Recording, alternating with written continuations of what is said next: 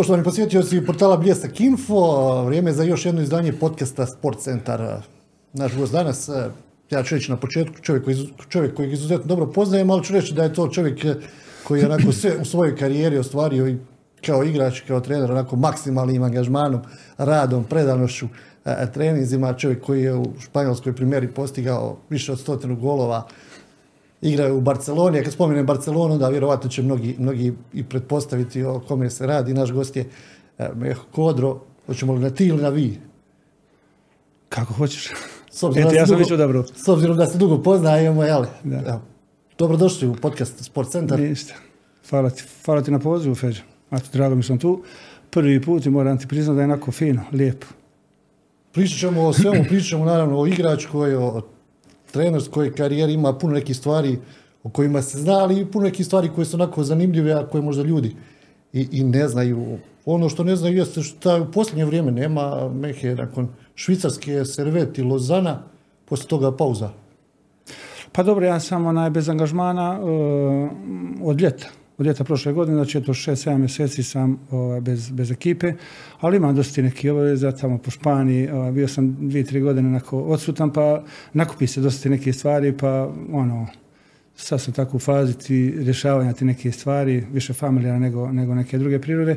I sad sam došao tu, nakon malo isto iz familijarnih razloga, tu sam u Mostaru, ovaj, malo da obiđem roditelje, malo da pomognem unečom ako se može pomoći. I tako u iščekivanju ovaj, tako nečega, nekog angažmana, ako se desi. Sad momentalno nema ništa, ali eto, mi treneri nakon uvijek se nadamo da bi moglo da se desi nešto u skorije vrijeme.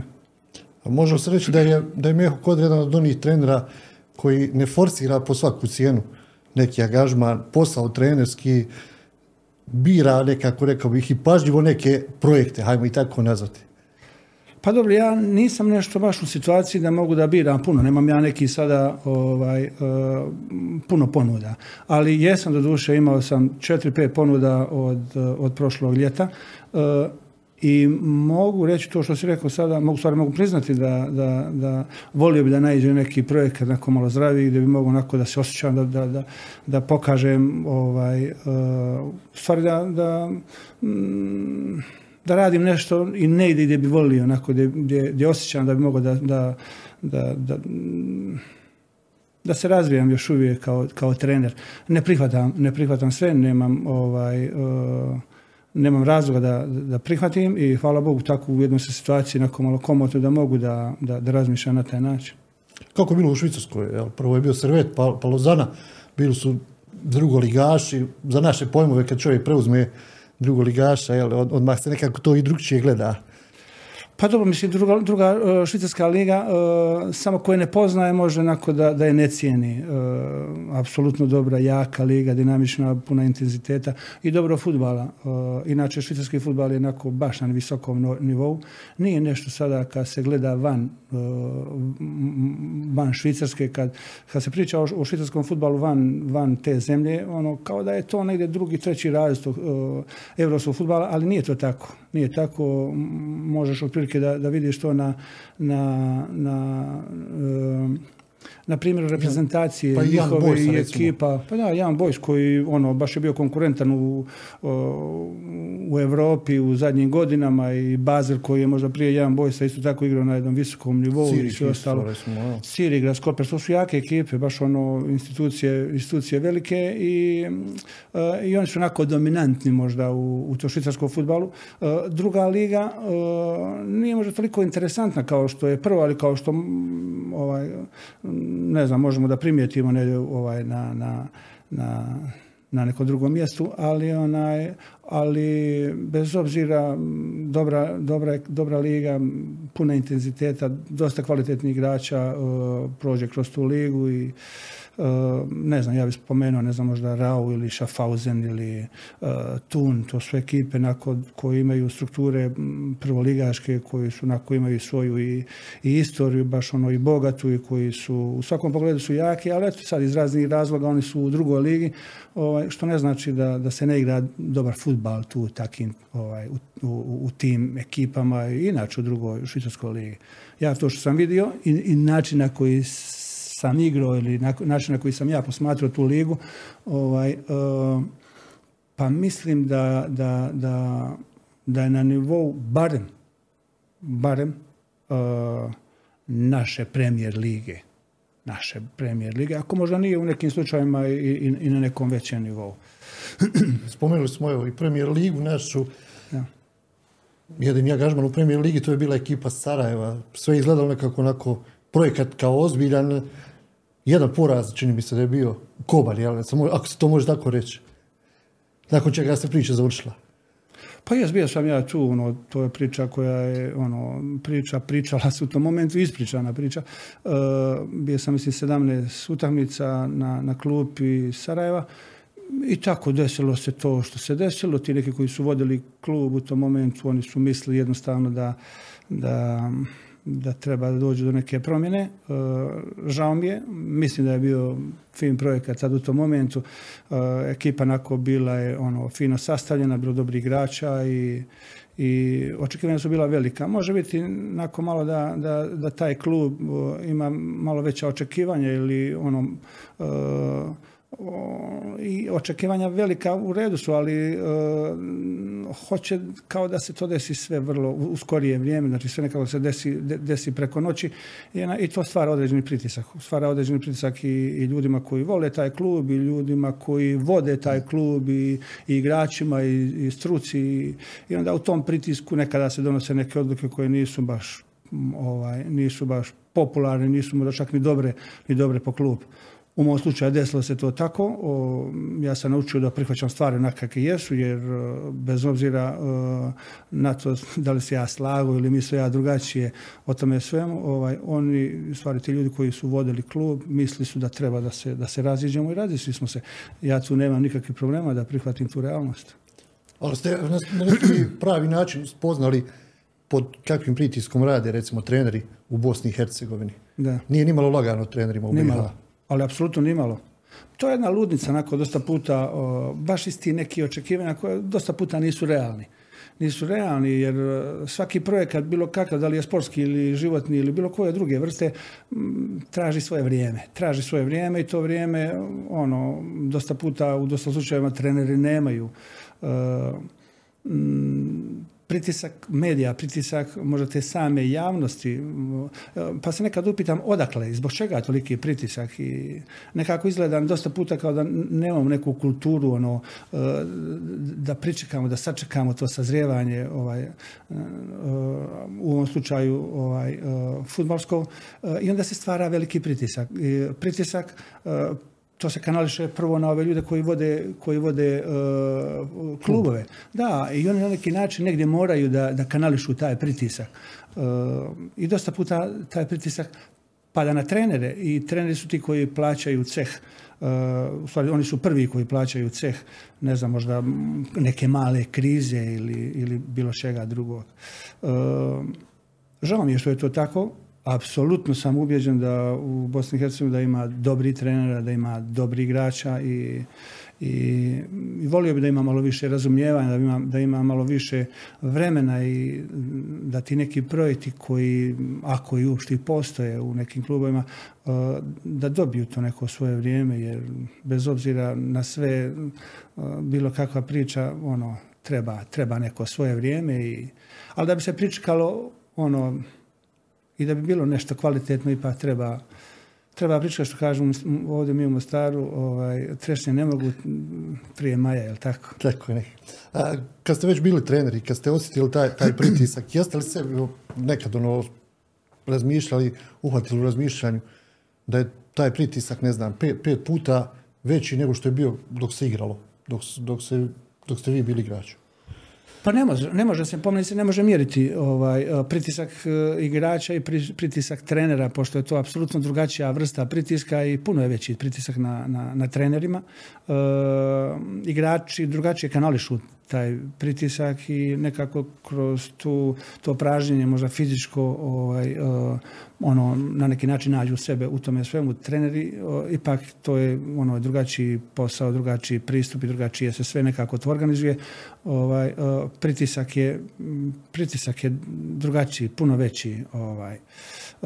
Ja sam to iskusio, ali trebamo tražiti načina kako taj, tom pritisku da se, da se priđe, kako da se kanališe, kako da ga se rješavamo i, i, ovaj, i, i to je tako. Otprilike svi znamo šta znači biti trener, znamo otprilike kad dolazimo u jednu sredinu šta možemo da očekujemo od toga ovaj, uh, i vrlo važno isto tako da znamo da, da smo mi na neki način u miru sa samim sobom. Meni to puno znači kad ja radim neki posao da sam ja svjestan da sam uradio ono što ja mislim da sam trebao da uradim, da sam na neki način zadovoljan sa samim sobom i to su neki kriteriji koji su meni validni. I, i, i kriteriji možda neki ljudi do koje ja držim i sve ostalo, a sad ono, mislim, dosta puta ni dobar posao ovaj, ne daje rezultata i, i jednostavno moram da se navikavam na to i da ono budemo svjesni toga i da ako hoćemo da nastavimo moramo da ono nekako to prihvatimo kao, kao realnost našu. Ali dobro, kao igrač bilo je pritiska kad ste počinjali svoju karijeru s obzirom da ste počeli u Veležu prije vas, ne znam, dva, tri centar fora, Bajević, Alihođić, u vrijeme vaše, tu je Predrag Jurić, tu je Gudelje, još nekolicina igrača, sve su to bili vrhunski igrači, a pogotovo ovdje mentalitet ljudi, svi sve znaju kad je u pitanju lopta. Tu nema od 30, 30 gledalaca na stadionu, svi znaju koja formacija treba biti, kako trener treba postaviti, šta treba, ako igraš, gdje se kretati. Od prvog, jel, tog nekog nastupa je bilo malo pritiska. Pa bilo je pritiska, pa nekako se ja, ne da sam se navikao, ali sam u susretu bio sa pritiskom od samih tih početaka. Ovaj, kad sam nekako kao dijete došao tu u Velež, odmah je to kao bilo nešto, ono, mora da, se, mora da se adaptiraš tu, da prihvatiš ono, jednostavno da se nađeš, da se snađeš u tome sve. Igrati sa igračima evo, to kalibra koji si ti rekao ili da igraš nakon, mislim, Vahe ili Duška ili ne znam nija, ti, ti igrača koji su baš ono obilježili ne to vrijeme, već gotovo svo vrijeme. For, jel, I na toj poziciji koja je toliko gledana, jednostavno ono, u Mostaru, uh, Mostar je inače specifičan grad, uh, pa dosta toga, ali što kažeš ti, ovaj, nekako puno raje, u stvari Mostar, u Mostaru je znalo se, znali su, raje znala, ovaj, poznavali su futbol i znali su prilike šta treba, onaj, i, uh, i i, ovaj, I svi su na neki način ono, treneri. Što znači ta vrsta pritiska, to nekako mene pratilo od samog početka, ne znam kad sam možda i, i potpisao taj prvi profesionalni ugovor i sve ostalo. I sama ta činjenica da igraš na, na mjestu ovaj, uh, ljudi koji su obilježili velež, ne samo taj moment, već ono, tu cjelokupnu njihovu veležu u istoriji i sve ostalo to je svojevrsni pritisak. Ali eto, nakon ja se počeo se susreće sa tim pritiskom od ranih noga i kasnije me to pratilo i dođe jedan moment nakon čovjek da se ono, uvijek osjećaš ti taj pritisak, ali, ali, uh, ali shvatiš da jednostavno onako ovaj, da je ovaj naš posao obilježen, da ima puno pritiska i, i nekako pokušaš da se snađeš u tome svemu i nakon izvjesnog vremena jednostavno počneš sa njim nako da, da, da sarađuješ gotovo i pokušaš da ga iskoristiš na najbolji mogući način. Ja, ja, ja mislim da, da je pritisak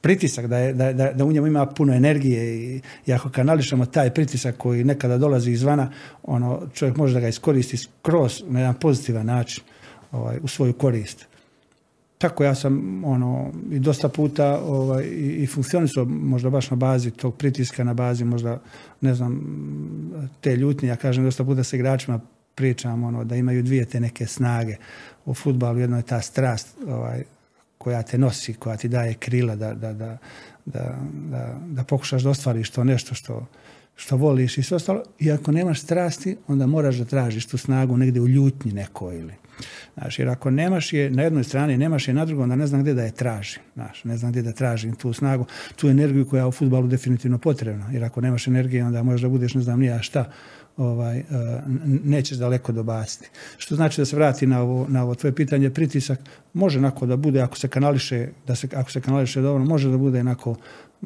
čak da da krila, da da krila igračima. Debitanski nastup za Velež protiv Prištine. Tačno. Stari vjerovatno puno bolje znaju kako je to izgledalo igrati recimo protiv Prištine. Pa ne znam, to je meni bila prva utakmica u Veležu i ono, mislim, ja sam od mali nogu, mislim, kako sam ja saznao za sebe, ono, ja sam bio Veležovac, volio sam Velež, ono, skroz. Uh, I tako ta neki, ti neki želja da, da, da jednog dana zaigraš u Veležu i ti snovi i i desi se to da me Duško zovne, meni 18 godina, zovne me ja igrao u mladincima i meni kaže da idem sa njima u Prištinu. Ne znam, neko je bio tu, mislim da je, ne znam, ne znam ko je, ali neko bio od ovih igrača bio povređen. I on je mene poveo ovaj, u Prištinu sa, s prvom ekipom i Šojka Jurić igrao, ovaj, uh, bio je Centerfor, bio je centarfor, da, on je da, počeo utakmicu i ja sam ušao negde, ne znam, nije 13-14 minuta ovaj, pri kraju. A to je, to je strašno, to je osjećaj neki, ono, baš, u, u tom momentu, ono, ja sam se, ne znam, je li to bilo više, više straha, više neki ti emocija, ne znam, čovjek jednostavno pogubiš u tome svemu uh, i, i tu ne da, ne znam, nekoliko minuta prije kraja Vokri daje go i onda ko nije bio u Prištini na njihovom stadionu koji je nakon ono, ono, ono izgleda kao, kao grotlo i tako na, Iza gola jednog i drugog stajanja. Ono, a mislim, to je nevjerovatno bilo, mislim. Ono. I ja dođem tu i onda da on go i sve, stadion brisne, naš. I sjećam se tada da sam pomislio, ono, zar je to taj futbal, zar je to to, ono, pravi futbal. Sve kao dotle, dotle je bilo ono kao priprema za tako nešto veliko. Ti, ti godina baš Priština bila, čini mi se onako, Vokri, Batrović, ja, Murići, jedan drugi. Ja, to je bila prava. La, mislim, da je Čiro, mislim da je Čiro pokojni bio trener i tako. To, Prvi gol koji je bio za Velež, Sarajeva? Sarajeva, jel? Sarajeva, evo. Yes. Mislim da je Sarajevo te godine bio, bio, bio prvak i to su ti moji početci bili. Ja još uvijek nisam bio potpisao profesionalni ugovor za Veleš. Tog ljeta mislim da sam potpisao ovaj, profesionalni ugovor, a ova priča koju pričamo ti ja, mislim da se to dešava u proljeće 85. godine. Kakav je osjećaj bio? Ma strašno. Strašno, mislim, ono, nekada mene pitaju šta znači, kakav je osjećaj to kad daš go, znaš. To je vrlo teško objasniti. Stvarno je vrlo teško objasniti. Naravno što tako ti, ti početci kad ono osjetiš ti tako da taj osjećaj kad daš go, to je nešto ono baš vrhunac ti neki emocija koje ono gdje, gdje emocija vjerojatno kad dostegne neki taj svoj vrhunac, ono čovjek se malo gubi u tome svemu, ono, znaš. A to je neka ono sreća velika, znaš, pomiješana sa dosta nekih tih stvari i tako i prelijep osjećaj. Liga u to vrijeme bila izuzetno jaka. Bila je ta velika četvorka, ali u rijetko kojoj utakmici se moglo reći da su oni apsolutni favoriti. Znači, Velež je mogao, ne znam, pobijeti Zvijezdu, a onda ode u Vinkovce pa izgubi 2 ili 3-0. Mogao je pobijeti. Partizana, pa je mogao izgubiti u Subotici. Da. Nije bilo ekipe protiv koje se moglo reći pobjeđuješ, osvajaš tri, dva boda je tada još uvijek bilo. Evo, Majo, kakvi? Ali ja sam pričao na tu temu dosta puta. Uh, osjećaj koji sam ja imao, uh, da smo mi negdje, u stvari, bilo gdje da, da, da smo išli, ovaj, nekako bili ono, dobro primljeni. Znaš, svugdje su nas nekako raja volila, znaš. Ovaj, uh, vjerovatno iz razloga toga što je Velež igrao dobar futbal. Znaš, mi smo nekako uvijek igrali otvoren futbal i išli smo da pobjedimo. I ja se sjećam tog osjećaja, ovaj, kad pođemo iz Mostara, nekako uvijek smo mislili da ćemo mi dobiti. Uvijek smo mislili, znaš. I nekako mene je to hranilo, taj osjećaj, ono, znaš, ovo, budeš sa igračima, ono, ne, ne, mi ćemo dobiti utakmicu. I onda ti da, tako, tako, tako okruženje i, i, i samopouzdanje koje dobiješ ovaj, u, u, u ekipi sa igračima, ono, znaš, ono, baš, baš te ojača, znaš. Ali stvarno je Velež bio prepoznatljiv, znači, po toj nekoj, ne znam, ofanzivnoj, šarmantnoj igri, ono, igrali smo uvijek nekako ovaj, za gol više, ali taj osjećaj nekako meni je bio vrlo važan, taj osjećaj da mi idemo bilo gdje, da možemo da dobijemo. E sad šta se dešavalo s Veležom? Dešavalo se upravo to što kažeš ti. Mi smo mogli da odemo sada, nema pojma, na Poljud ili odeš u Maksimir, odeš, odeš na, na Marakanu i, i možda dobiješ tamo. Da. Ali vjerovatno problem je bio taj što kasnije za sedam dana odeš negdje, ne znam, nija bilo gdje da ne kažem neku ekipu i možeš da izgubiš. Od nekoga koji realno ono, ovaj, možda u tom momentu slabiji nego što si ti, znaš, možda, ono, možda nam je ta vrsta ovaj, uh, stabilnosti falila, znaš, da, da kako ideš ti sa nekim velikim samopouzdanjem, da tako ideš na ove neke druge utakmice sa malo više opreza ili ne znam nija već čega, ovaj, i, i, i to je ta, to je, ta, to je otprilike tako bilo.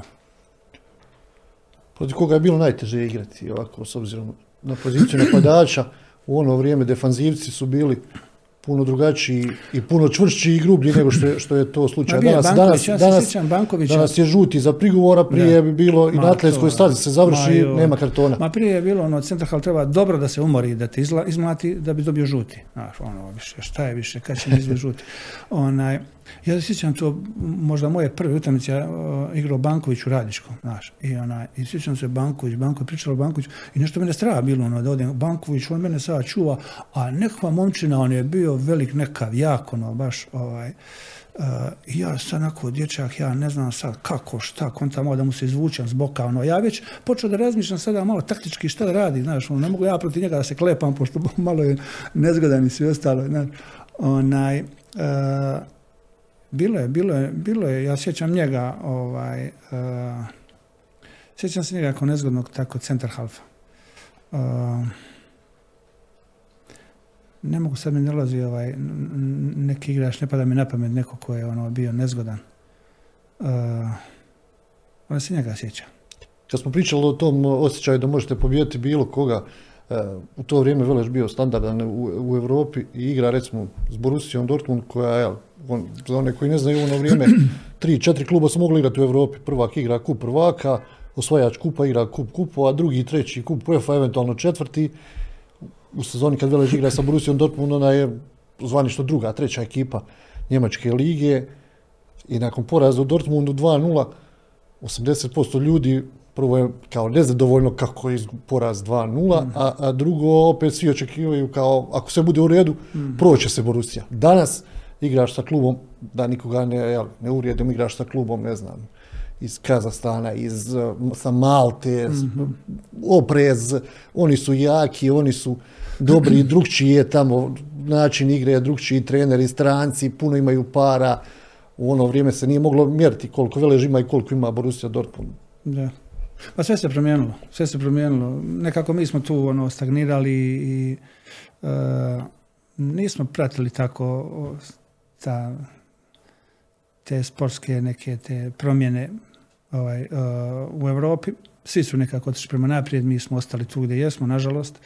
I sad mi pričamo jednu apsolutnu priču koja je bila nevjerovatna. Sad možeš misliti da se mi vratimo sada negdje tamo 85. 7.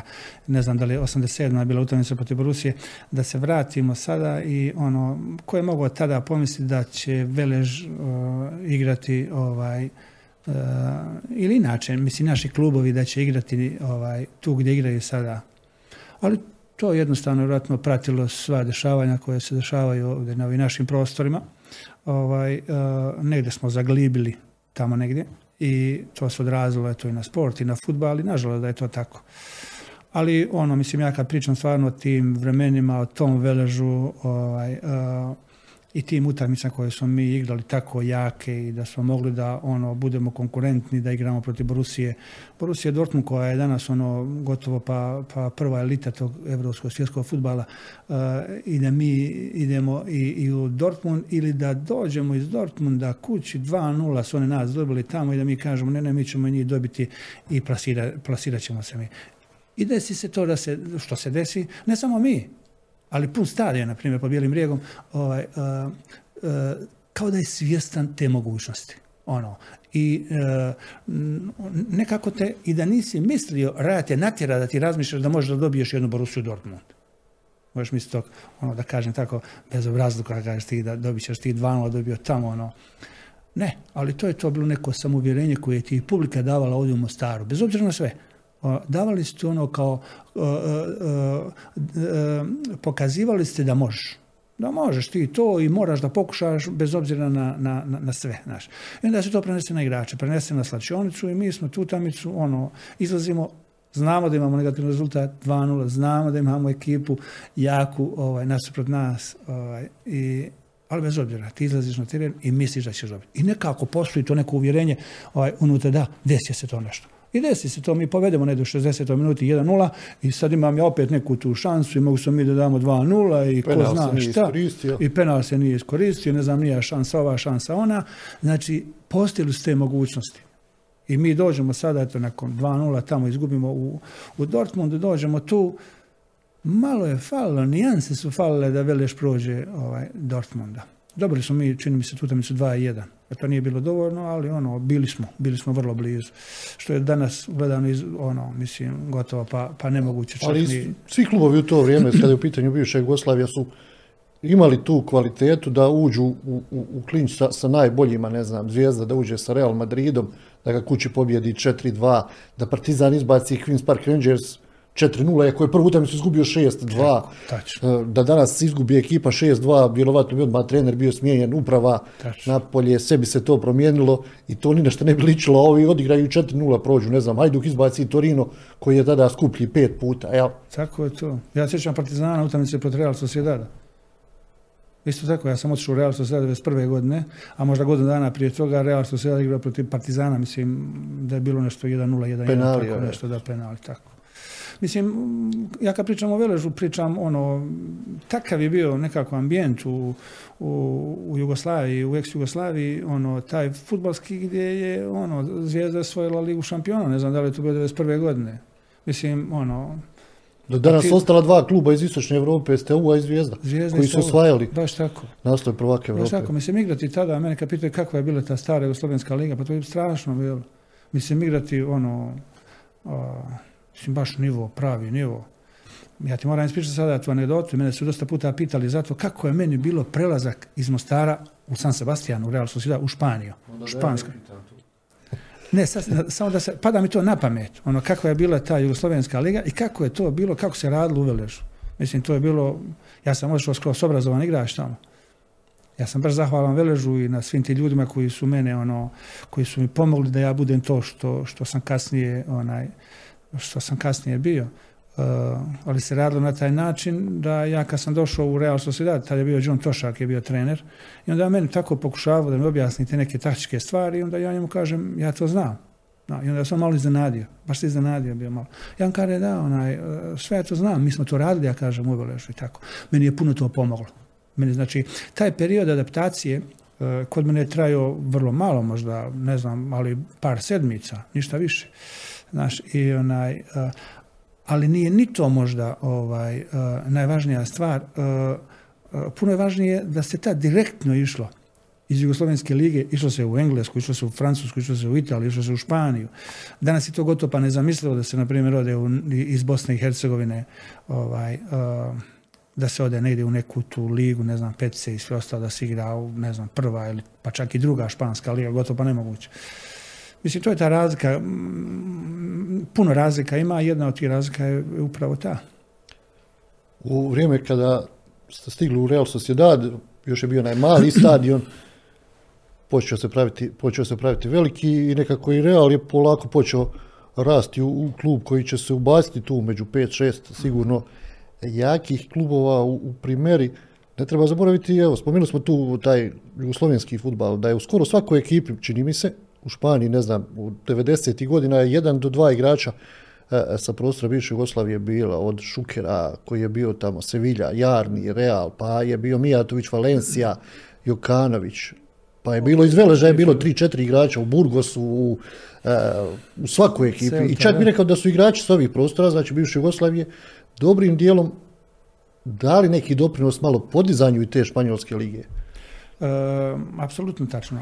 E, I mislim čak da su Veležo igrači na neki način otvorili to špansko tržište. Četvorica ili petorica? Pa, mm, mislim, da je Vanja, Vanja je bio prvi koji je otišao, Vanja Gudelj. Celta, Vanja je otišao za Seltu. Kasnije ovaj, ba, e, Barba, Ivica Barbarić, e, Trojka, Karabek. Karabek i, i Juka, oni su otišli za Burgos. Važi. I Goca Jurić mislim da je kasnije isto došao. ja mislim da je došao- Kadiz bio. Ne, on je bio u Celti sa Vanjom. Celta. Bio u Sel, onaj, u sa, sa Vanjom. Uh, I na neki način to su bili ono, početci, kasnije dolazi ta priča sa Jarnijem, sa Šukerom, sa Mijatovićem, sa, sa mislim da je Štimac. jedno- Štimac je bio u, u, u Kadizu. Da, bio je Kadizon jedno vrijeme. Jokanović ili ne znam ni ja, dosta ti nekih igrača. da Pan, sad ne, Pantić u Atletico Madridu, Pantić u Atletiku, kako da ne. Onaj, su da. bili prvaci. Ma ja, on je bio njihova vedeta tu u to, vrije, u to vrijeme. Mislim, skroz dosta tih igrača dolazilo, ali nekako mi se čini, može biti da, su, da je tu, Prasinečki je tu bio ovaj, među prvim. Ti se možda sjećaš kad je, ovaj, kad je uh, tad Jugoslavija je bilo nešto 28 godina da se ne može izlaziti onaj, do 28 e, godine, ne može se ići za klubove, da. Da, i, onaj, i pošto je Žuti Prasnečki imao ovaj, 24 godine, mislim, tada kada je prešao iz Zvijezde u, u, u Real Madrid, mislim da je onako ovaj, uh, tu granicu. Probio Ja, taj led, jel? probio taj led. A mislim da se zbog njega se to nešto otvorilo tržište i Vanja mislim da je isto, Vanja Gudelj da je istog ljeta otišao za, za Seltu. I tako je to počelo. Ali mislim, između ostali, mislim da su Veležovi igrači nekako bili ti koji su predvodnici baš o, tako ti jugoslovenskih igrača. Prvi, ovaj, gol, u, prvi gol u Real Sociedadu, je li to bio protiv Real Madrida? Jeste, Slobodan udarac, slobodan udarac. kod 4-0. 4-0 mi izgubili na Bernabeu i tad mene Bernabeu ono baš me impresionirao. U stvari Bernabeu me stalno impresionirao zato što je posebno stadion. I, ovaj, i ono, tako ti dođeš iz Mostara i, i, i, i odjednom igraš ono na Bernabeu, to je, mislim, ono, baš im, Zamorano, jel, jel tako? Zambrano dolazi kasnije. Zambrano je bio u Sevilji tada. Uh, sad ne znam da li uopšte bio došao, tad kad sam ja igrao tu utakmicu, mislim da uopšte nije još bio došao u, u, u Španiju. I on je, njegov prvi dolazak uh, je bio u, u Sevilju. U Sevilju.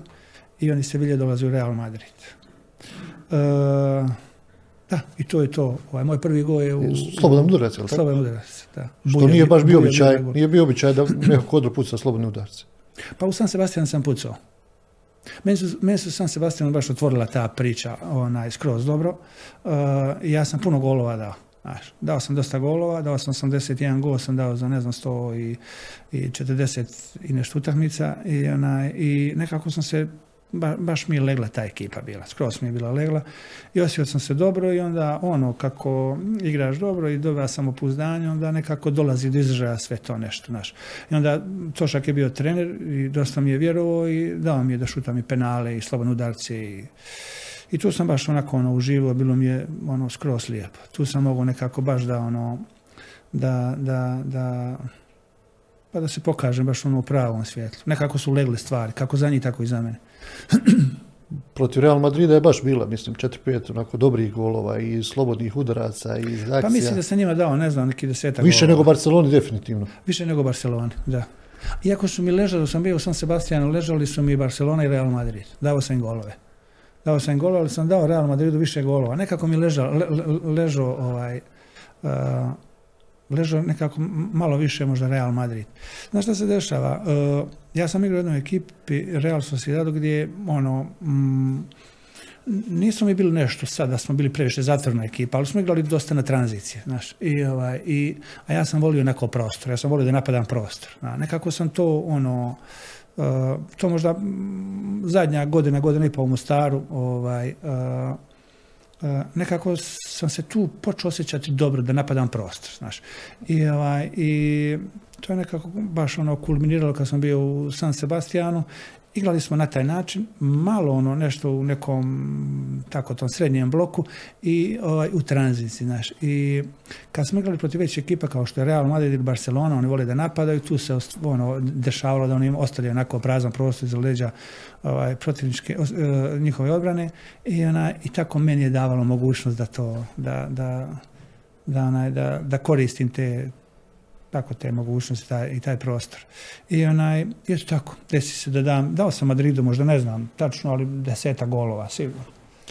Tu je bio i jel, u vrijeme Real Sociedada taj, taj derbi protiv Atletik Bilbao, utakmice koje onako imaju svoje mjesto kada je u pitanju uopšte ta evropska karta Mhm. e, nogometna. Mislim, ono, ja poznajem dosta derbija, neke poznajem direktno, neke poznajem ono, indirektno ili šta znam na koji način, Uh, ali definitivno to je baš ono jedan najmiroljubivijih ovaj, derbija. To je nešto nevjerovatno kako u Baski žive ovaj, futbal, uh, tu je puno ima strasti, uh, Real Sociedad ono, ima puno tih svojih navijača i, i sve ostalo. I Bilbao isto tako. Atleti iz. Ali kad igraju jedna ekipa protiv druge, to nešto ne radi, oni se pomiješaju. Ima i oni tako, jedni su ne znam na jednoj strani, drugi su na drugoj strani, ali stadion je gotovo prošaran, ono, jedni su crveno-bijeli, drugi su plavo-bijeli.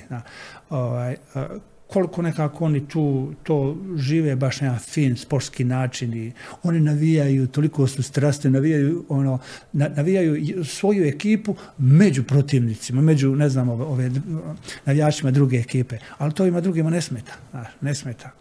I, ona, I tu se onako upoznao, upoznao sam ja i drugi derbija koji nisu baš tako miroljubivi. Znači, jednostavno nemoguće da, da, da, da se desi to. Evo, kao što je uh, taj derbi Real Sociedad Atletico iz Bilbao. Ono.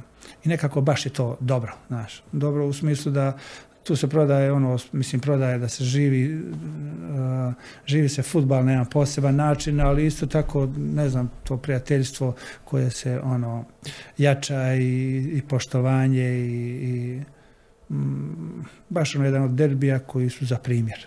Nije bilo najteže gostovati sa Real Sociedadom, upravo, jel, koja, koji je bio najvrući teren, onako? Pa dobro, uh, uh, ovo što pričam za publiku, na primjer protiv uh, Real Sociedada i, Atletika iz Bilba, i način na koji su oni doživljavali te derbije, drugačije je dole na, na, na terenu. Drugačije je na terenu i tu je onako bilo fajta bas ono pravog. Nezgodno igrati uvijek bilo protiv Atletika iz, iz Bilba. Atletico Madrid je nezgodna ekipa uvijek su bili nekako tako to čvrsti, nezgodni, prgavi. Opasan bio predsjednik Jesus Hill, jel? Jesus Hill bio nezgodan jašta, on je bio ono baš on je legendarni predsjednik uh, atletika, atletika Madrida i ona i nako osoba dosta zanimljiva i, i ali isto ono konfliktna i, i može se puno o njemu pričati, ovaj, ali na terenu dole bilo je nezgodno igrati skroz protiv te ekipe. Da ne pričam sa Real Madrid ili Barcelonu, a Atletico Madrid, Valencija je nezgodna ekipa za igrati. Saragossa je bila nezgodna ekipa uvijek za igrati. Tako. To je u to vrijeme u Sevilji bio i Maradona? Uh, jest, možda moja, ne znam da li je bila to prva ili druga godina u Real Sociedadu, Maradona je došao iz, iz Napolija, došao u Sevilju. Mislim, ono, ja, ja, ja, ja to pričam dosta puta. Igrali mi jednu utakmicu protiv njih na, na a to će zvao se taj mali stadion što ga ti spominjao malo prije. Još ja, tih počet, sa početka 90. Početak je to 92. Tre, treća možda. Odmah je ograda iza gola, je tako? Ja, ma ništa, to je ono, mislim, stadion kao što su bili oni stari engleski stadioni, znaš, ono. Old school stadion, ja. ja oni, oni stari, ono, ja, di, di, kad uđeš unutar, ono, stalno se nešto na vlagu čuje, ono, znaš. I, i uh, sjećam se utakmice jedne, igrali smo mi na, na toči i protiv Sevilje i Maradona igra, znaš. I sad negdje neki duel između mene i njega na, negdje na sredini. Na. I sad on mene faulira, ja sam dole, ja gledam ovako gore i on stoji i meni ruku da. I on meni sad kaže, ono, kao, par, par, pardon, ovaj, na, na, na španskom naravno, ovaj, i nešto meni drago.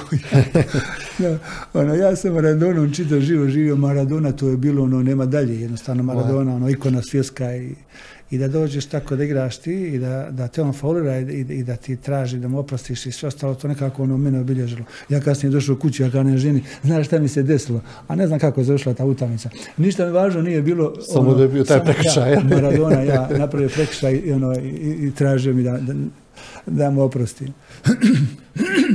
I onda, jel, eto, to je bilo Maradona, čovjek nije mogao ni sanjati, ne znam, da će jednog dana zazvoniti telefon i da će sa druge strane biti Krojf. Da, tako se desilo. Kao iz filmskih priča, jel? Pa da, ali je to baš ono čovjek, ono kad pogleda onako malo sa distance, ono, ima neke stvari koje kao da su ono sudbinske, znaš. Ovaj, ja 74. počnem nekako u tom periodu, meni je 7 godina, ja počnem da gledam futbal i, i, i gledam svjetsko prvenstvo u Njemačkoj kad je, ne znam, finale je bilo, igrala Njemačka protiv Holandije. I, taj totalni futbal. Taj, da, ja. da, I dobije, mislim da je dobro, Gerd Miller dao gol, nešto ono, a, pobjedila Njemačka 2-1 i mislim da je Kroj bio proglašen igračem tog turnira i tako, znaš. I onda ja zaljubim se u njega, na Krojf, Johan Krojf, nešto ja ono oko folirao se ja nešto Johan Kroj ovako radi, pa ono, kad, kad nekoga vidiš tako kad si mal, naš, pa hoćeš da ga kopiraš i kopiraš. I on je bio jedan od igrača koji sam ja volio onako ono da, da kopiram. I desi se to toliko godina, možda 20 godina kasnije, desi se ovaj, da mene zove Charlie Dešak. Charlie Dešak je bio Pomoćnik, pomoćnik, pomoćnik ovaj, Cruyffa i on mene zove i on meni kaže da postoji ta mogućnost, znaš, da me, da me hoće Barcelona i tako dalje. I ja njemu ne vjerujem do kraja. Da. Ja ne mogu da je vjerujem normalno, ja, da. Ne mogu da vjerujem. Ja njemu kažem. Charlie, Charlie, ja kažem, slušaj, postoji mogućnost kad ja da me, da me Johan zovne, znaš, kao da ja u potpunosti vjerujem da je to istina, znaš. I onda mene kaže, nakon se nasmio, znaš, mene kaže, važi, reću mu ja, kaže to. I sad, dan, ne znam da li je sutra dan ili je za dva dana, telefon zvoni.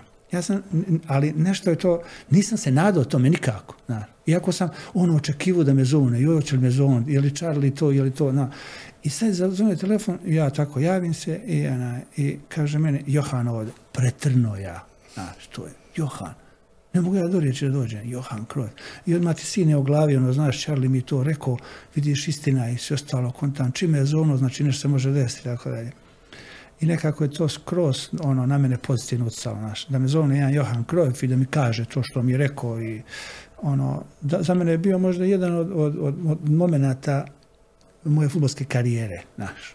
Možda ti, taj razgovor koji je trajao, ne znam, 3, 4, 5 minuta i sve ostalo, ono, Za, za čitav život. Za čitav život. A te te stvari nekako obilježe. a. Zovne te Johan Cruyff kući da ti kažeš to, to što ti je rekao i da popriča s tobom na način na koji, a, i onda kažeš ti, ono, pa vrijedilo je futbal igra samo zbog ovoga, znaš.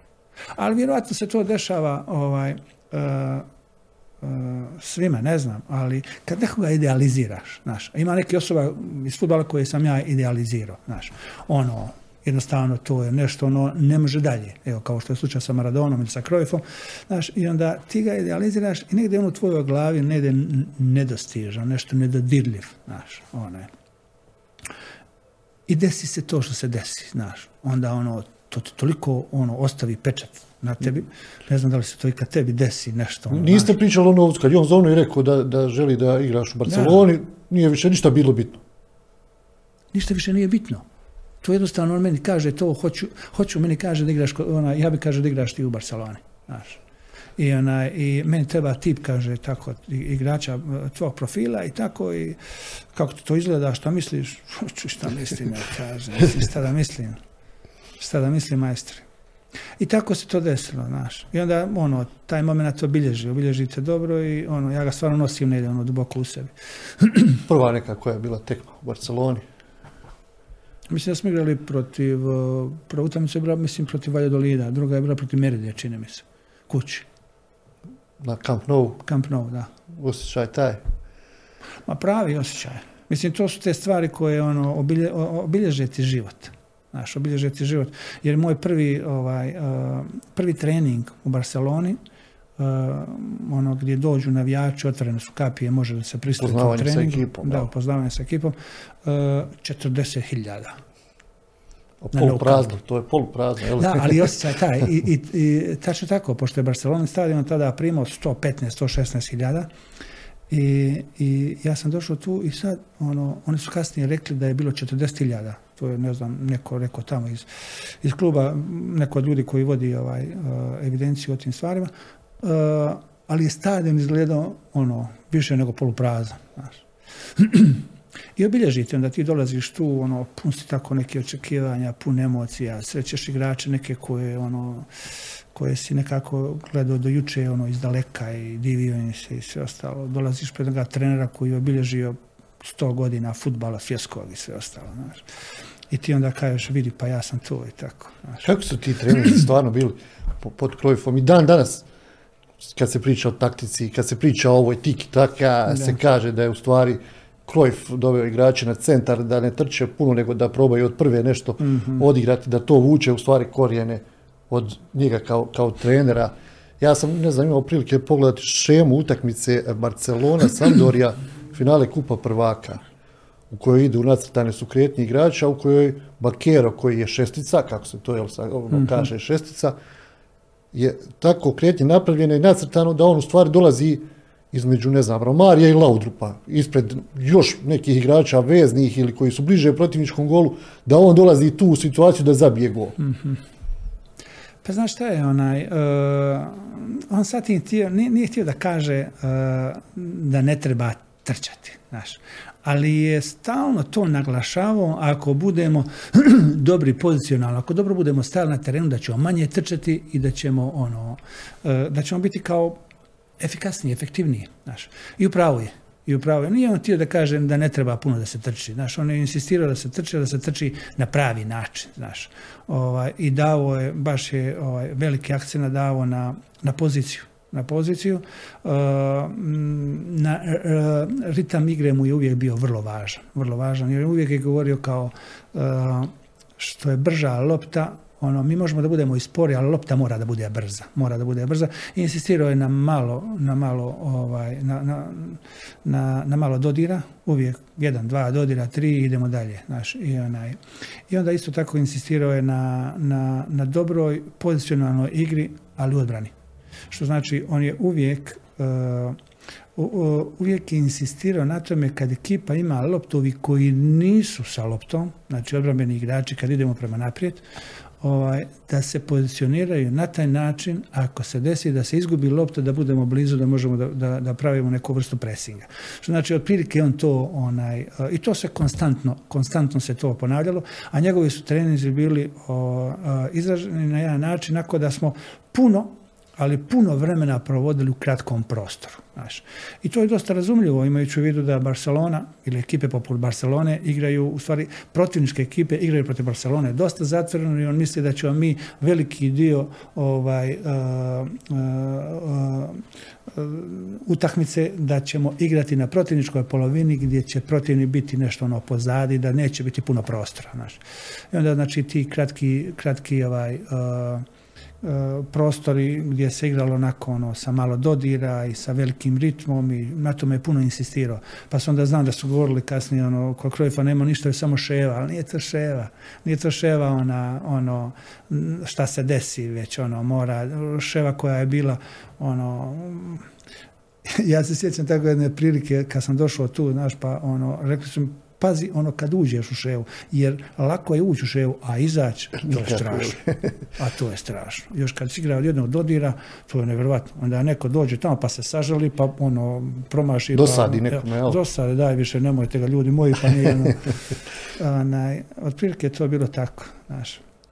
Kakav je, kakav je bio krov kad se naljuti? Kakva je bila situacija, recimo, u slučajonici kad Barcelona, ajde, kad se pobjeđuje, svugdje ide, ali kako je kad se izgubi tamo puno zvijezda? U to vrijeme Figo od stranaca, Figo, Hadži, Popesku, da, bio, sam ja, i mislim da je bilo to to, nije više bilo stranaca u tom, u tom A momentu. od domaći su bili, ali Bakero je bio, bio, je Bakero, bio Pep Guardiola, Guardiola da, bio uh, Sergi, Nadal, bio Ferrer, bio Nadal, bio... De La Peña mlađi. Bio ja. De La Peña, da, da. Bio De La I kako je u slučajnici Barcelone kad se izgubio? Pa, pa slačionica je ono, dosta humana, nema tu neke velike razlike sad, ono, mene nekada pitaju kako. Dosta puta mi je izgledalo da igrači, baš veliki igrači, inače veliki ljudi, da su, da su puno jednostavniji, znaš. Slačionica je bila normalna kao i sve ostale slačionice, ono, izgubi se pa se bude tužan i tako i sastanci pokuša da se nešto ispravi, da se ono, uh, malo prije sam pitao za Krojfa, ovaj, Krojf nije bio agresivan. Ono, jes bio autoritet, ali njegov je autoritet nekako, mislim da je bio crpljen iz, iz, iz njegovog znanja, iz njegovog autoriteta, njegovom pojavom samo. Znaš, jer imaš ti nekada neki trenera koji su dosta autoritativni i, i ono, preko svoje te neke žestine, agresivnosti i ono, znaš, a ne, on je ono, ti vidiš sad kad on objašnjava neku situaciju da je on pun znanja.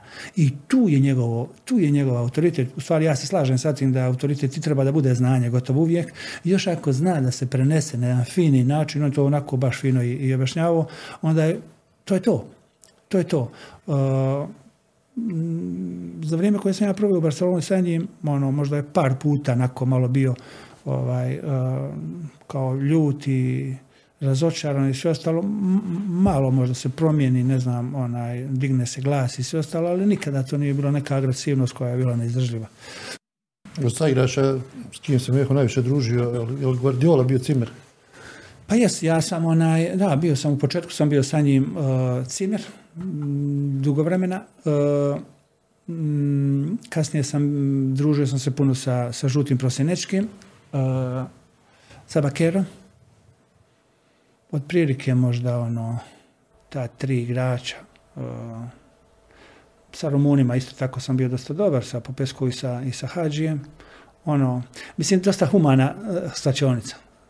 Uh, dobra raja, normalni ljudi, nije to nešto sada da, da je to ovaj, ponašanje Sve, neko... nije, Ma ne, ekstra zvijezde, iako su ekstra zvijezde, jel? Pa ekstra su zvijezde, ali nisu oni ekstra zvijezde zbog nečega drugo, već jednostavno što su bili dobri igrači.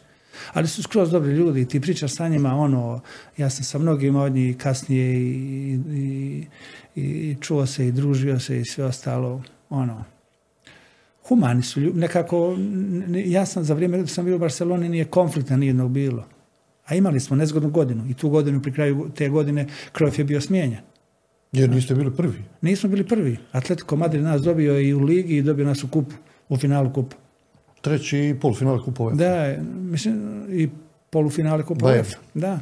Uh, Bayern, da, da. Do, tamo igrali, dobili, ne, 2-2 i izgubili, 2-1. da. Koliko imate jel, od te neke veze i sada sa Guardiolom, čujete li se? Ponekad. Ponekad. Ono što mene interesuje, evo sad kad smo spomenuli Guardiolu, njegov način vođenja ekipe, 2-0, 3-0 vodi Manchester City, postignu gol, ne znam, za 3-0. Da. On vuče jednog igrača za ruka, vuče drugog, vuče trećeg da im nešto objasni. 10 minuta je do kraja utakmice. Promijeniti se ništa neće. U čemu je faza? Pa fazon je u tome vjerovatno uh, što ne zna drugačije. Nije važan rezultat. Je Ti li, možeš to, je li da- to želja da se dovede do automatizma ekipa? Pa mislim ono, um, ja mislim da je želja svih trenera stvari ta da, da, da se dovede ekipa do automatizma, ali da se ne izgubi individualnost. Znači da ima tu, jer ekipa mora da ima neke, uh, moraš da imaš neki plan. E, Igrači moraju da imaju uloge neke unutar ekipe. I ti moraš da stvaraš automatizme između dva igrača ili više igrača. Ali pokušavaš isto tako, s- to je s te strane, igrači nisu roboti. Ti moraš da zadržiš, moraš na neki način da nađeš tu neku ravnotežu između toga i individualnost da ne izgube igrači. Jer je to vrlo važno. Vrlo važno. Ne mogu ja sad igračima da kažem to, to, to, to, to i to i da oni se pridržavaju ono maksimalno toga. Važi. Ono. Ja mislim sada Guardiola otprilike kad radi to što ti meni kažeš da radi, pokušava da nađe, da, da to ono, i ne da ne, ne predaje ni, ništa slučaju. Uh, njemu najvjerovatnije ovaj, ništa ne znači da li gubi 1-0 ili, ili vodi 3-0. Ima jedan plan i tog se plana treba pridržavati od prve do desete minute. Zbog čega bi se sad mi nešto ono, mislim, haj dobro i treneri tu ono malo, ovaj, uh, ako vidiš da je utakmica komotna, nema toliko, nije toliko ekipa zategnuta. Ovaj, ali ono, vjerovatno da on na taj način hoće da održi ono disciplinu ili ne znam ni ja šta do kraja i jednostavno ono pokušaj da bude svoj od početka do kraja. Što se tiče Barcelone, priča se završila nakon jedne sezone, iako je Ujeho zabio 15 golova u svim takmičenjima, Da. znači računajući domaće prvenstvo u Europu i onda dolaze e, e, Tenerife. Sada već kada dolazite u ekipu Tenerifa, dolazite kao ipak igrač Barcelone, neću reći velika faca, ali Da. ipak iz Barcelone igrač kad dolazi. Tako Bez obzira, bez obzira kakva je forma, koliko je dao golova ili kakav je igrač. Da, pa uh, ti kad, uh, kad si u Barceloni, to je posebna priča. Mislim, to, to je tako. To I je tamo tako. je Jupp Heynckes, njemački trener. Pa ja sam otišao, e, iz jednog, e, mislim da je to bio glavni razlog što sam otišao tamo. Mislim da je to glavni razlog bio. Jer on je mene lično zovno i on je mene ono, iz Barse, ja sam imao kad sam ovaj, e, u stvari ja ću ispričati tu priču koja je dešavala se, u stvari kako sam ja otišao iz Barcelone. Ja sam u tom momentu imao dvije ponude, imao sam jednu iz Ajaxa, imao sam drugu iz Benfike. Važi. Ali nisam htio da idem iz Španije. Nisam htio da idem iz Španije. To je onako bilo ono, ono gotovo pa, pa uslov. Znaš. I meni se desi, ja ono, dolazili, uh, imao sam bolje ponude iz jedne i druge ekipe. Uh, dolazi Benfica i dolazi Ajax. Važi. I ovaj, ja nisam htio da idem iz, iz Španije, nisam ja to govorio otvoreno da neđe idem iz Španije, znaš, ne mogu da ono zatvorim vrata, onda ne bi niko ni zvao i tako. I, ovaj, i Henkes mene zove. a on hoće mene i hoće mene i sve ostalo, onda ja, ovaj, a te godine Tenerife igrali izvanredno, mislim se te godine kvalifikovali bili u kupu UEFA i igrali izvanredan futbal i ono, baš bili ono, skroz ekipa uh, važna u, u Španiji. Mislim da, ne znam da li je te godine ili godinu prije nešto, mislim da su Real Madrida dobili zadnji utakmici, Real Madrid izgubio prvenstvo i tako dalje. Uh, I desi se tako to da ovaj da da da odem ja na, na Tenerife, ali glavni razlog moj, mog odlaska iz, iz Barcelone uh, je bio taj što je došao Ronaldo. I oni su meni rekli, ovaj, uh, mislim, kasnije je Robson došao, umjesto Cruyffa došao je Robson, i uh, ja sam imao sastavno sa njim. I onda on meni kaže, mi dovodimo Ronalda. Važi. Ti ćeš, kaže meni, ovaj, bit ćeš na klupi. Znaš. Uh, odluči, ili ćeš biti na klupi, ili da ono, Ideš. možeš da ideš, mene što se tiče, tako mi je rekao. Znaš. I ja sam tako razmišljao, da li da ostanem ja tu ili da idem. Znaš. I nekako nisam volio, da ti pravo kažem, nisam volio da se ono, da se šlepam. Znao sam da će biti Ronaldo tu, da će biti glavni, da ono da će biti starte, da će ono da ću ja imati puno manje minuta i sve ostalo. I onda mi se desila ova priča koju sam malo pripričao, znaš. I onda kažem, haj, iću, ali neću ići van uh, van Španije i desi se tako, desi se Tenerife i ja odem na Tenerife, ali uh, jedan od glavnih razloga bio što je bio Jupp Heynckes. On je prije toga bio, prije Tenerife, on je bio u Atletico iz Bilbao, izvanredno oni igrali i ono znao sam otprilike kako igra, kako, kakav je njegov način ovaj, način vođenja, način kako igraju njegove ekipe i nešto, nešto me to baš ono motivisalo i, i otišao sam ovaj, za Tenerife. I to je to. Polufinale Kupa UEFA. Opet Polufinale. teško rezultat koji će Tenerife nekad ponoviti A teško, u budućnosti. Da, da. Mislim, ono, ekipa Tenerifa je bila skroz dobra, dobra, ovaj, dobra ekipa, izvanredni igrača bilo tada. Uh, preko, prišli smo malo pri preko Roy Makaj, preko Emersona, preko Jokanovića, preko, ne znam, Pablo Paz, preko Jorentea, Felipea, mislim, izvanredni igrača. Izvanredni igrača, ekipa napravljena baš ono da bude u vrhu španskog futbala, znaš. Uh, da, bio Neville, ovaj, špa, ovaj njemački. Oliver Neville, da. Oliver Neville. On je bio ovaj, isto tako u tom periodu na Tenerifima i napravljena ekipa da bude ono baš gore. I mi smo funkcionisali. Prvu godinu smo relativno dobro funkcionisali, drugu bilo je to manje i treću godinu ta ekipa, možeš misliti, ispane iz, iz, iz... Sve se raspadne. ispadne iz prve lige, da. I onda ovi svi ti neki igrači između koji sam i ja bio, ovaj, odemo. Ja sam imao još godinu dana ugovor sa Tenerifima, ovaj, ali uh, svi smo negdje nešto otišli tu četvrtu godinu, jer Tenerife nije moglo da podnosi te ugovore koje smo mi imali i uh, u mom slučaju ja sam otišao tada u Alaves. To je moja zadnja ekipa ovaj, u Španiji. Samo godinu dana kasnije ta ista ekipa će igrati ono kultno finale. Da. Kupa UEFA protiv Liverpoola, da, da. 5-4. Da, kao što neće se ponoviti, mislim, neće se ponoviti. Teško, Teško se, se može ja. ponoviti ovaj, polufinale. Tenerife, Kupa, tako, da. tako i Alaves. Da, Alaves igrao, uh, igrao uh, finale Kupa UEFA protiv Liverpoola na način na koji su igrali, to je ono bilo strašno baš ono veličanstveno su imali to finale i ono bili su gotovo pa moralni pobjednici pošto ne znam da li su završili s jednim ili dva igrača manje tu utakmicu i mislim da je nešto bilo 4-4 i nešto je to bilo, da. da. to je bilo baš Javi Moreno Javi, da, ja, da, pravi igrač, da, kontra Javi Moreno, Salinas, Carmona, uh, Pablo, Decio, da, dobri igrača bilo. I tu se polako priča završilo što se tiče te karijere, nekako što se tiče reprezentativne, kad se raspadala ona država, je bio, bila su dva nastupa tamo pred sami raspad, 91. druga Švedska i Holandija. I vamo, nekada ste imali problema i s povredama, pa je bilo nešto na klupu Meho Kodro, pa je kapitenska traka data nekom drugom, nije bitno. Ali, ali ostao neki onako prostor, čini mi se da, da je se moglo više dati za reprezentaciju BiH? U mom slučaju. Pa vidi, onaj... Više utakmica je nedostajalo da, da bi se stvari nekako razvijale kako su se razvijale u Španiji, recimo. Da. Pa svugdje može čovjek ono ja sad kad pogledam ono iz retrospektive, kad se, kad se vratim nazad, ono, svugdje se mogu dati više, ali isto tako svugdje se mogu dati manje. Ovaj, ja sam apsolutno zadovoljan sa tim što sam ja uradio u futbalu i ja tu nemam nakon, nemam ja tu ti neki ono, loši misli. Ovaj, uh, u reprezentaciju može biti da postoji možda žal taj, ja sam možda malo kasno počeo da igram za reprezentaciju i uh, bilo je možda nakon malo ti neki pa ne znam da li je bilo sukoba, ali nakon možda malo nesporazuma, da, o tim nekim nekim ovaj momentima, ali onaj uh, ne, uvijek sam kad sam igrao, pokušao sam te dan sve, sve od sebe i ja sam igrao u tom periodu ono, Bosna i Hercegovina izašla iz rata i problema milion svi smo imali i, i baš mi svi koji smo dolazili tu, baš smo igrali sa srcem i puno nam je to značilo da budemo dio toga, da pomognemo koliko je god moguće uh, u tome svemu i nekako sam ponosan na taj period.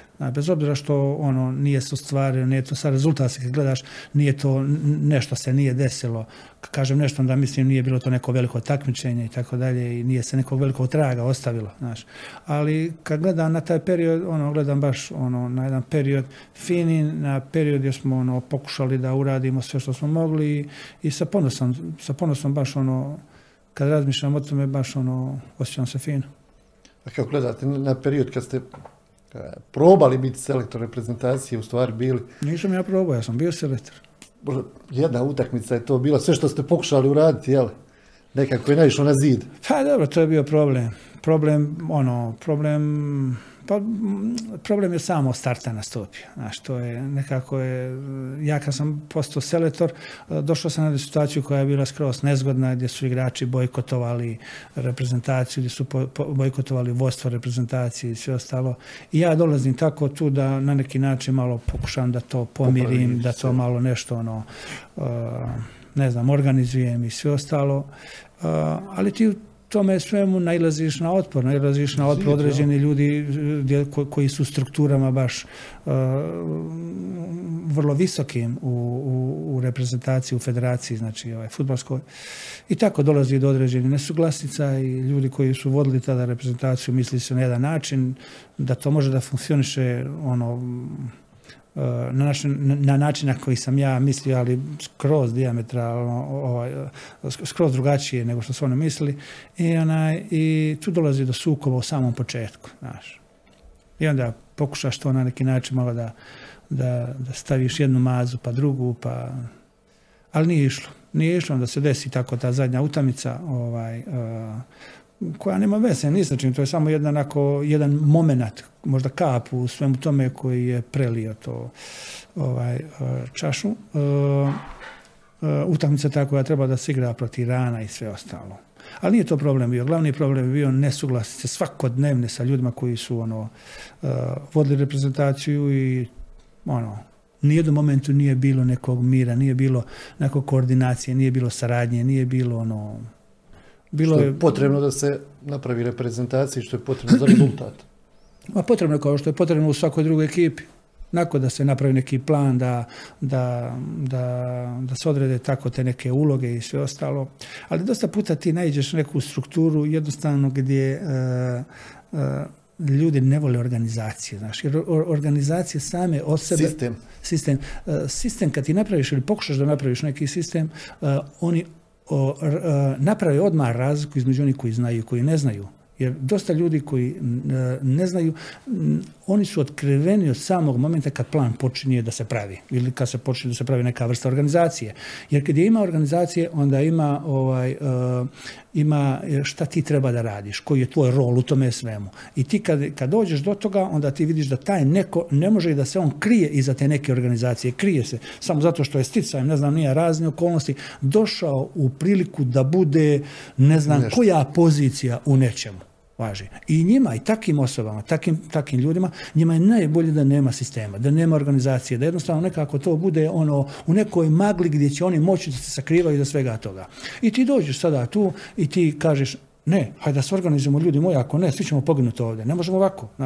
Da, pa hajde, hoćemo. Ali kad ti počneš da dijeliš na neki način ono uloge, šta treba, kako treba da radimo, onda kao, ne, ja bi mislio ovako, ja ovako, ne može ovako, ne može onako. I tu počnemo da se gubimo. Onda kaže, ne možemo tako, hajde da vidimo.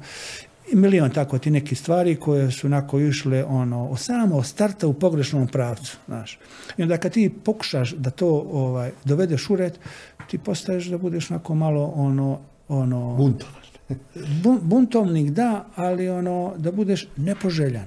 Znaš, nepoželjan. Kako ćeš ti mene sada iz ove komfort zone da me ti dižeš? Kakva pravila, o čem ti pričaš sada i sve ostalo, kako ti to da urediš, znaš. Dakle, malo je nezgodna ona priča, malo je...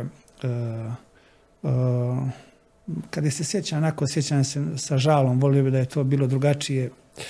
Ovaj, ali eto, tako se desilo i ono, čovjek šta zna, puno nekih iskustava, bar u mom slučaju, neki od tih stvari, neki od iskustava, mm, ono, nisu bila baš ono najbolja, ali šta je tu je, to je tako bilo, tako, tako se dešavalo, tako je završilo i, i, i ono, ostaje mali žal, moglo je možda to drugačije da bude. E, ali ono što, što posebno zanimljivo, evo, ljudi u Savezu, se nije, se nije nešto previše mijenjao, sada da kažemo, Meho Kodru se nije promijenio, ali uvijek kad, se, kad je prazno mjesto selektora, uvijek se spominje Meho Kodru, iako znaju, da, znaju kako Meho Kodru razmišlja. Da. Ovo o čemu smo sad pričali. Ali uvijek neko provuče Provuče šta? ime za selektora Meho Kodru. Pa dobro, to se povlači, ne znam, mm, iz kojih razloga, vjerovatno zato što neko misli da bi ja to mogao da, da, da, da odradim. E, pa dobro, na neki način to mi je satisfakcija, moram ti priznati, znaš. E, jer ipak, ono, bez obzira na sve, kod nas ima onako trenera, ima ljudi koji mogu fino da odgovore tom zadatku i da se ja spominjem tako u tom kontekstu, ono, u redu je, to je u redu, ta priča je u redu, znaš. Oni mogu da zna- oni znaju otprilike šta mogu od mene da očekuju, to je ono. I evo za kraj ove priče spomenut ćemo još kratko, evo, na porodično nasljedstvo, sin centar for, Da. trenutačno u, u Mađarskoj, kako komunicirate, imali kritike, kako ide priča, Između mene Kenana. da, Pa vidi, onaj, e, dosta me to Raje pita. Znaš, e, moram ti priznati jednu stvar. E, ja imam puno više iskustva od Kenana. Vaši. E, ali kad god njemu prilazim, e, nekako to e, uvijek moram da pazim što da mu kaže, znaš. Onaj, ja imam osjećaj taj da, da ljudima, u ovom slučaju Kenanu, ako ne pita, ako ne traži savjet, ne bi trebao previše da priča. Važi. Jer ja mislim, ako sam ja blizu tebe i ako tebi nešto treba, da ćeš ti meni ono, da mi dođeš i da mi kažeš da mi tražiš savjet ili da mi tražiš neku vrstu pomoći. Ako ti to ne tražiš od mene, ja imam osjećaj kao da ono, ne bi trebao puno da, da se pametujem, da puno da, da. pričam, da se namećem i sve ostalo, jer e, otprilike mislim e, da tri savjeta, tri savjeta, ovaj, da može da liči na kritiku. Znaš, jer dosta puta ono, kroz savjet, pa mogao bi ovo, bi ono, ali za toga onako ono, negdje dole ispod, subvezivno, uh, ima neka vrsta kritike. Znaš. I onaj, govorim to iz razloga što ono, uh, s Kenanom pričamo i puno više volim, na primjer, kad on dođe pa me pita tako šta znam za savjet ili pri, pita me o nečemu šta ja mislim i tako da i onda otvorimo taj razgovor, ali da ja nešto tu pričam, da mu ja govorim kako je meni bilo, kako bi on trebao i da mora ovako i da mora onako, ne. Ne, čak mislim da puno više ta priča od ne mogne da mu stvara neki određeni pritisak nego kontraefekt nego možemo kontraefeka, da. I ono, naša je, ono, ja sam apsolutno ovaj, ponosan na Kenana, dobar je momak. E, ovo sve što je on ostvario u životu i u svojoj karijeri ostvario je zato što je zato što je imao talenat, zato što je bio radan, zato što se žrtvovao i zato što je bio takav kakav je bio i, i, i to je skroz u redu. Ono, e, ja čak mislim dosta puta da, uh, da moje ime, uh, da mu je možda više smetalo i da mu je teretilo i da mu je stvaralo pritisak nego što ga je možda, nego što mu je po- pomagalo u određenim momentima. Ali eto, pričali smo mi na tu temu i, i, i ono, ja kažem, ti nisi mogao da biraš, to je tako, ja sam ti, ono, jedino da je neki drugi sport izabrao. Da, to je tako jednostavno i bit ćeš, ja kažem, dok, dok je to tako, dok se baviš ovim sportom, moraš se navikneš na to, uh, moraš se navikavaš iz razloga toga što, ono, uh, tako je, nosi određeni pritisak, moraš da se navikavaš, se prije navikneš na to, bit će ti lakše. Jednostavno, to su stvari neke koje se ne mogu promijeniti. Isto kao što je ti nismo mogli dostati gdje smo rođeni ili šta ja znam ili šta. Ima li nekih želja, trenerskih posao gdje bi volio raditi? No, nemam ja tu nešto sada, ono, malo prije smo pričali na tu temu. E, ja volim nakon one projekte zdrave, gdje mislim u početku, iako je vrlo malo zdravih projekata, ovaj, stvari ima Ima zdravih klubova, ima zdravih projekata, ima zdravi ljudi, ima dobri ovaj, kolektiva, ovaj, ja tu nemam, nemam dileme. E, volio bi kad bi mi ispalo sada neki ono, projekat nako da je, da je fin, da, da, da mogu da radi na slobodan način, da, nako da, da imam odrešene ruke i ono, dokle to mogu, koliko je to moguće u stvari. Sad da je to liga ova ili ona, nema tu, tako ti želja nema. Evo, hvala lijepo na izvornom vremenu i na ovom ugodnom razgovoru. Ništa, Feđa majstri, hvala tebi. Poštovani posjetitelji portala Bljesak Info, ovo je bilo još jedno izdanje podcasta Sport Centar. Naš gost je bio Meho Kodro. Iz prve ruke ste mogli da čujete eh, kako je to izgledala karijera proslavljenog BH internacionalca, kako je to izgledalo u Barceloni, Veležu, Tenerifama, Alavesu i klubovima u kojima je igrao naš gost. Do nekog narodnog druženja puno pozdrava.